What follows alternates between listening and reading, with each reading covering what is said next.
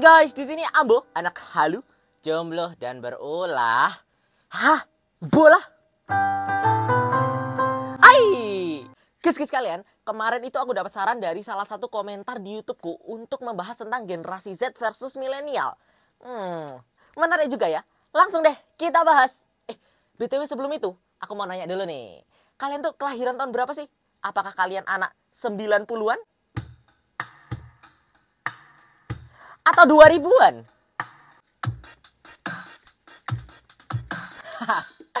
Atau kalian malah lebih muda dari aku yang kelahiran 2008?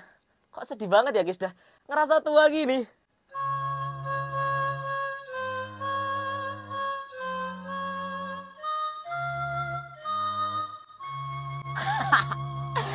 Tapi kenapa sih kok aku tanya-tanya hal seperti ini?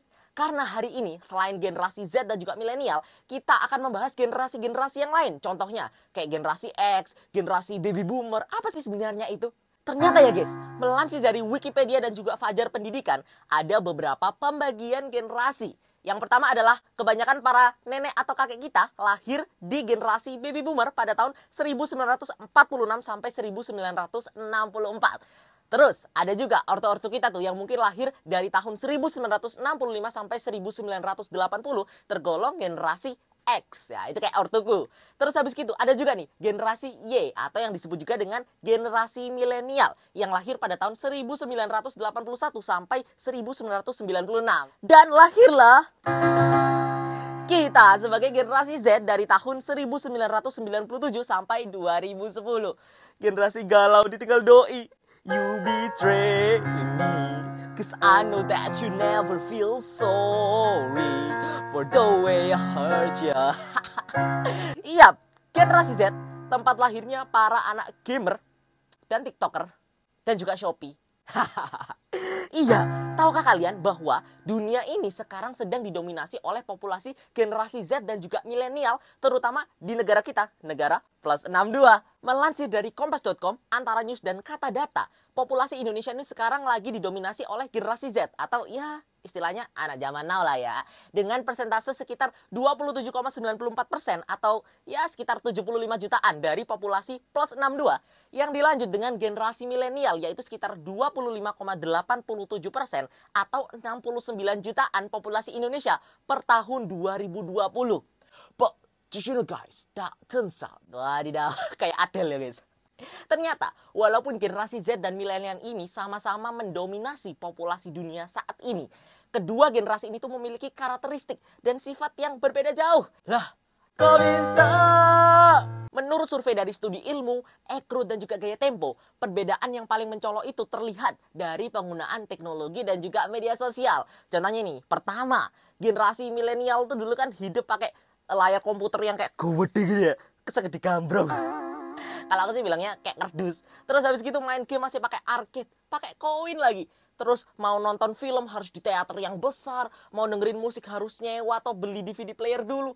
Lah coba Genzi, udah hidup pakai laptop lipetan, mau main game tinggal download di Play Store, mau nonton film, Netflix solusinya, mau dengerin musik, podcast, panggil aja Spotify. Eh BTW, dengerin juga lo podcastku di Spotify, available di Ambola, oke? Jangan lupa di follow ya. Iklan bentar. Terus ya, yang kedua, dari segi gaya hidupnya dan juga gaya kerjanya itu juga beda jauh. Generasi milenial dulu, kalau mau promosi kerja coba, harus buat poster dulu, terus ke tempat print-printan, ngantri kayak sembako gitu, terus ngeprint, ngecetak, baru ditempel-tempel. Gen Z, oh no way man, kita promosi ya pakai TikTok dong, bila perlu pakai video jedak-jeduk, poster, nggak zaman. Wes roame pol. Terus yang ketiga, dari segi cita-citanya pun tuh sudah berbeda jauh. Generasi milenial dulu mungkin maunya jadi dokter, pilot, polisi. Coba Gen Z, cita-citanya mau jadi YouTuber, TikToker, game maker, web developer, digital marketing atau apalah itu yang berkaitan dengan teknologi. Tapi tentunya dong ya, semua generasi itu pastinya punya plus dan minus. Kita nggak boleh jadi generasi yang paling tahu hanya karena kita berpengalaman lebih pun kita juga nggak bisa jadi generasi yang paling sombong hanya karena kita tahu lebih teknologi. Generasi milenial itu dulu mempunyai pengalaman yang lebih banyak ya karena mereka hidup di zaman transisi di mana semua hal yang bersifat analog berpindah menjadi digital.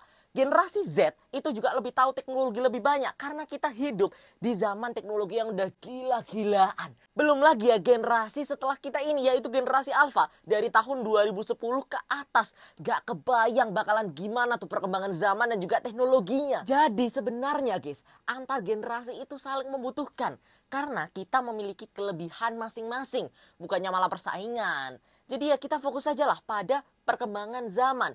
Karena toh ya video ini juga bakal jadi video antik nanti di tahun 2050 gitu kan ya. Bisa dijual jadi NFT ya. eh, aku udah kakek-kakek kali ya. Ya, karena memang sesungguhnya zaman itu akan terus berubah dan berkembang.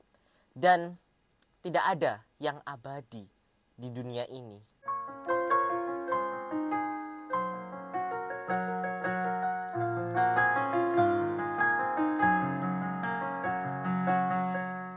Wazik!